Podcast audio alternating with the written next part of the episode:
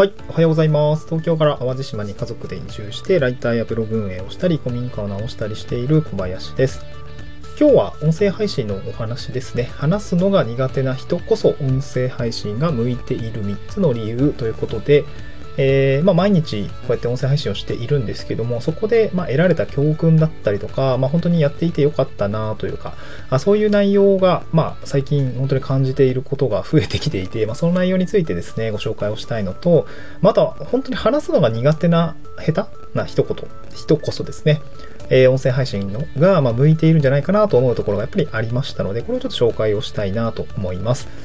で僕自身別に話すのが上手というふうには思ってないんですけどもでもなんかこの最近その関連放送をよく入れるようにしているんですけどもあの、まあ、話した内容に関連して、まあ、深掘りしているとか、まあ、関連している内容はこれですっていうようなところであのなんていうのおつなぎをしているような状況なので、まあ、過去の放送をググってで検索してあこれ良いなっていうものの内容を紹介してるんですけど、やっぱその時過去の放送をちょっと聞くんですよ。これどんな内容だったっけって、えー、聞くんですけど、めちゃくちゃ下手。過去のまあ、それこそ3年ぐらいやってるんですけど、過去の放送がね、まあ、言うたら聞くに耐えないぐらいの下手さだなというふうに思います。で、これまあね、あと2年経ったら今の喋り方も、うわ、下手くそ気持ち悪いみたいな感じに思うかもしれないかなとは思うので、もう人の まあ、なんていうの、昔の自分をそんなに悪く言うつもりはないんですけど、やっぱり下手くそだなって思うのと同時に、やっぱりちょっと成長したのかなというふうには思うようになったので、まあそういう意味でも、今話すのが苦手とか、うーん、まあ自信を持って話せないとかっていう人こそ、やっぱり音声配信って、えー、向いているのかなと思うので、この3つの理由ですね、ご紹介をしたいなと思います。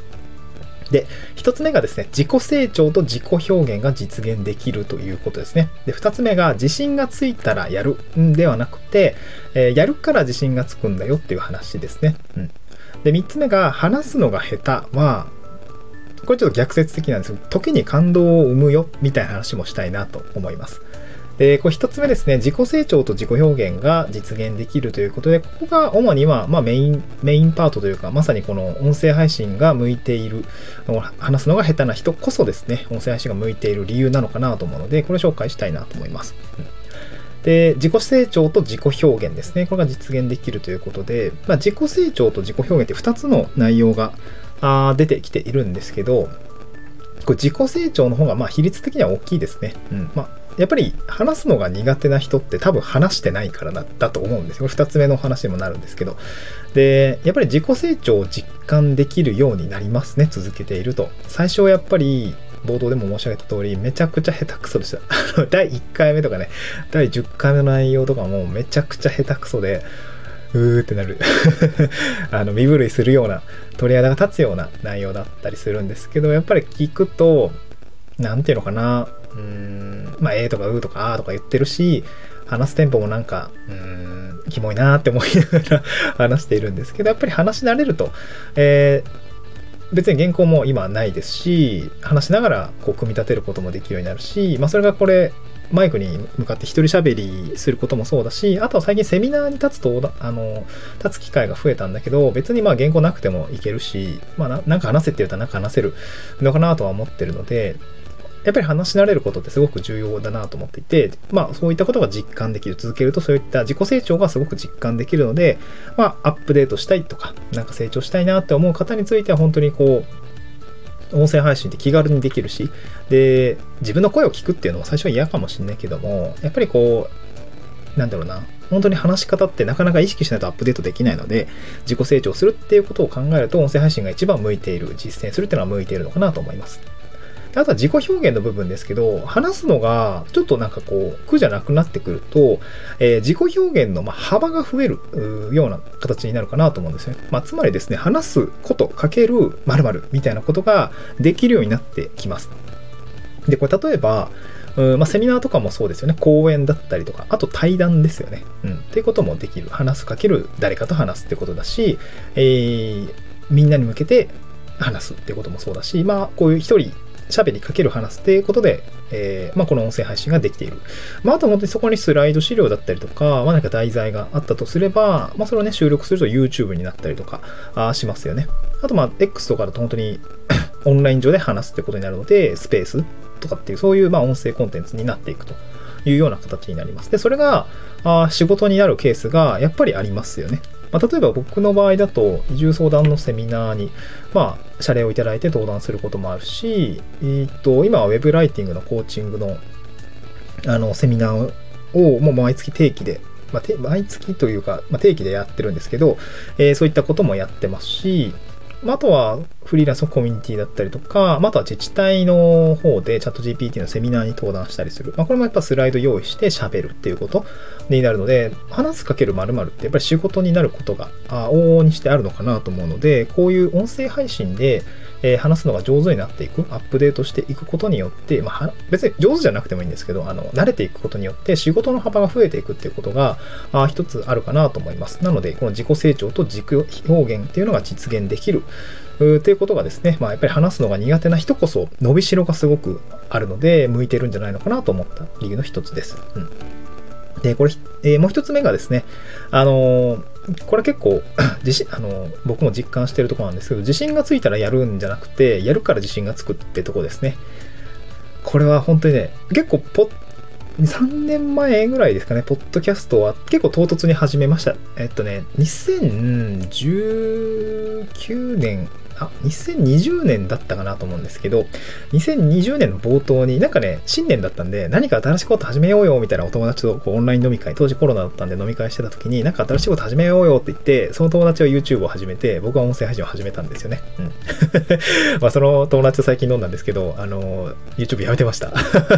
まあまあ知ってたんだけど、まあ YouTube 続かないよね、大変だから。まあ音声配信は、うやって手軽に始められるので、まあ、3年続いて、もう960本ぐらい上がるのかな、そろそろ。最近何話した話したのって言われましたね。まだ続けてんのみたいな。まだ続けてます。みたいな 感じでしたけど、あの、やっぱ話すことに自信がつくっていうのは、なんていうのかな。やっぱり3年もやったからっていうところは結構往々にしてあるかなと思います。で、やっぱりか、ね、こうやって何百回も話していると話し慣れてくるし、あの、先ほど申し上げたように仕事もえー、ある程度こう、仕事にもなってくるっていうことですね。うん。で、これ、えっ、ー、と、講演家の方っていうんですかね、まあ、YouTube でもやられてる鴨頭さんって人がいらっしゃいますけど、話し方が下手だと仕事が下手に見えるよねっていうことをおっしゃっていて、いや、それは確かにわかるなと思って、いや、なんかいるじゃないですか。うん、まあ、別にバカにしてるとかそういうわけじゃないんですけど、なんかこう、うん、もっとこう、プレゼンテーション 頑張ろうぜみたいな、なんていうのかな、話してる内容はすげえいいことなんだけれども、うーん、なんていうかな、こう淡々すぎるというか、読み上げてるっていうとこ、読み上げてよくないよね、本当に。読み上げて本当によくないなと思うんですけど、全然入ってこないんだよね。なんか内容はもっと抑揚をさ、つけてみたりとか、原稿を読み上げるっているだけだと、やっぱりこう、感情が入ってないから乗らなくてつ、なんか刺さらないというか、そういうのがあるから、やっぱりこう、話し方が下手下手というか、感情が乗ってないっていうんですかね、そういうような喋り方だと、なんか仕事も、うーん、どうだろうっていうふうに思われちゃう。まあ、なんか、なんか意見を求められて、最初に、なんていうのかな、うん、だらっと話すんじゃなくて、えー、まあ、2点ありますとか、で、1点目はこうで、2点目はこうで、で、まとめるとこうだと思います、みたいな感じでこう、話をずっとやってると、まあ主張が、まあこれ、ウェブライティングも通じるんですけど、結論があって、ポイントがあって、で、最後まとめるとこうだと思うので、次こういうふうに考えたらどうですかねみたいな提案まで、あの、喋りながら組み立てることもできるかなと思うので、やっぱそういう、やっていけば慣れるし、慣れてきた結果、自信がついて、意見もね、話すの、なんか頭の中には意見があるんだけども、話し慣れてないからそれがうまく表現できなくて、仕事にとしてアウトプットできませんみたいな感じに、ね、なっちゃったりすることもあると思うんだけども、それがね、やっぱり良くないかなっていうふうには思うんですよね。まあ、だから、えー、話す人、話し下手に、自覚、話し下手を自分で考え、思っている人こそ、この音声配信って向いているのかな、継続する理由になるのかなと思っていて、えー、そういうのが、まあ、一つ、二つ目として伝えたかった内容です。で、最後三つ目は、うん、まあ、これ結構ちょっと相反するんですけれども、話すのが下手っていうのは時に感動を生むなっていうところが最近本当に感じますね。うん。で、これ、まあ、今月ちょっと結婚式にも、行くので、あの、友達の結婚式にも行くので、なんかそこの場面を想像していただくとわかるんですけど、なんか新郎新婦とかの手紙あるじゃないですか。で、あれ、あそこで、なんかこう、めちゃくちゃペラペラ喋ってるのってなんか逆に変じゃないですか？いやなんかしんなんだろうな。お父さんとはこういうエピソードがあってお母さんとのエピソードはこう2つあって1つ目はみたいな感じで 喋り出してたらめっちゃキモくないです逆に。面白いかもしれないけど。って考えたらでどういう喋り方になるかっていうとやっぱりちょっとこうよくこう言葉を噛みしめて紡ぎ出して少し間があって時にこう鼻を吸ったりとか涙をこうにじませながら。でそれがしっかり言葉になって乗ってくるじゃないですか。でなんだろう。そういう話し方。それは傍から見るとうん話すのが下手には多分見えると思うんですよね。下手っていうか何ていうかな。うん詰まっちゃっているっていうことこと話し方というフォーカスするとそこはやっぱりこう下手に聞こえるかもしれないんだけれどもぱりこう感情が乗っているなんかこう普段話すのが苦手なんだけどみたいな音声配信もたまにあると思うんですよね。うん、でそこはなんかすごくね感動むポイントなんですね。これ僕なんかあれですねあの池谷さんがやってる忍者 DAO のコミュニティのダンクさんという方の音声配信めちゃくちゃ感動したんですけど何て言うのかな普段こうリアルの世界っていうんですかね音声配信とかで流暢な喋りをしている、まあ、インフルエンサーだったりとかあ何ていうのかな。まあよ隣のね仕事の中でや関わっている人の中にもそういう話すのが上手な人っていらっしゃると思うんですけど、まあ、そこでうん話されてる内容の響き方、まあ、スッと入ってくるそういった人たちの話し方ってスッと入ってくると思うんだけどもうんやっぱりつまりつまり間が空いてでもこう自分の中からしっかり言葉を紡ぎ出して感情が乗っている人っての言葉っていやなんか本当にこの感動するなと思ってうん。何て言うのかな。まさにこう話すのが下手なんだけどそれは特にこう感動を生むみたいな。っていうなんかこう 今なんかわざとちょっと間を入れながらとか言葉に詰まりながら話してみたんですけどまあなんかそういうとっかかりみたいなものが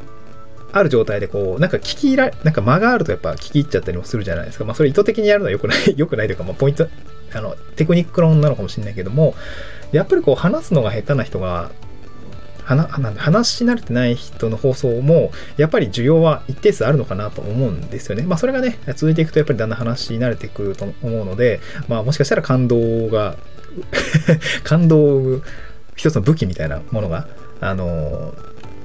失われていってしまうのかもしれないっていう、なんかちょっとトレードオフに感じるかもしれないけど、まあやっぱりね、なんていうか、たまにはそういう感情を乗った放送って、やっぱり需要があるかなと思うので、やっぱりこう、話すのが苦手な人こそ最初、そういう、なんか、うまうまい下手は置いといて、音声配信を、まあ、やってみるといいんじゃないのかな。まあ、自分の話し方のアップデートになるので、やってみてもいいんじゃないかなというところで、今日はお話をしてみました。うん。まあ、やっぱりですね、まあ、ここからちょっと雑談なんですけど、なんか移住した後、いろいろこう仕事をやるにあたって、いろんなジャンルの仕事って、まあ、飛び込んでみてもいいかなと思うんですね。セミナーだったり。あとね、なんか移住相談、移住するとなんかね、やっぱりこう、移住相、なんていうか、移住相談セミナーだったりとか、なんか先輩移住者のなんとかインタビューみたいな、そのやっぱ企画とかね、結構やっぱ声かかるんで、その時にこのさっと話すことができたりとか、あまあ、そこから僕はライティングワークにつながったりとかっていうね、謎のこう 営業術の話になっていくんですけど、あの、そういうのもあったりするので、うん、まあそういうね、場に飛び込めるためにも、まあ全然行ったら喋れますもんね、適当に喋れますとかね、そう、そういうのがあったりするので、まあなんかそういう仕事のね、幅を広げるためにも、この音声発信とかね、やってみるといいんじゃないのかなというところで今日はご紹介をさせていただきました。はい。ではでは、また次回の収録でお会いしましょうということで、えー、ちょっとその前に音声配信をやってみ、やってよかった3つのことと、よ、カミカミですね。音声配信をやってよかった3つのことということで、この、まあ、ちょっと関連放送ですね。今日概要欄に入れているので、えー、こちらもぜひ、聞いてみてください。あとはもう本当になんか先ほどコメントいただいたりとか、いいねをしていただけるとめちゃくちゃ嬉しいなということに気づいてちょっとハマってしまったんですけど、毎回、あの、お声かけを しようかなと思います。もう3年経ったんで、なんかね、なん3年やってんだろう、まあライフワークみたいになってるので別に今後も続けるんですけど、まあ時々ね、もう年に1回ぐらいめちゃくちゃこう嬉しいコメントいただけたりとかすると、めっちゃやる気出るんで、えー、なんかそういうのがいただけるとね、いいねとかでもいいと思うんですけど、すごい嬉しいなと思うので、ぜひ、えー、よかったら、あのー、リアクションしていただけると嬉しいです。今日も聴いてくださってありがとうございました。また次回の収録でお会いしましょう。バイバーイ。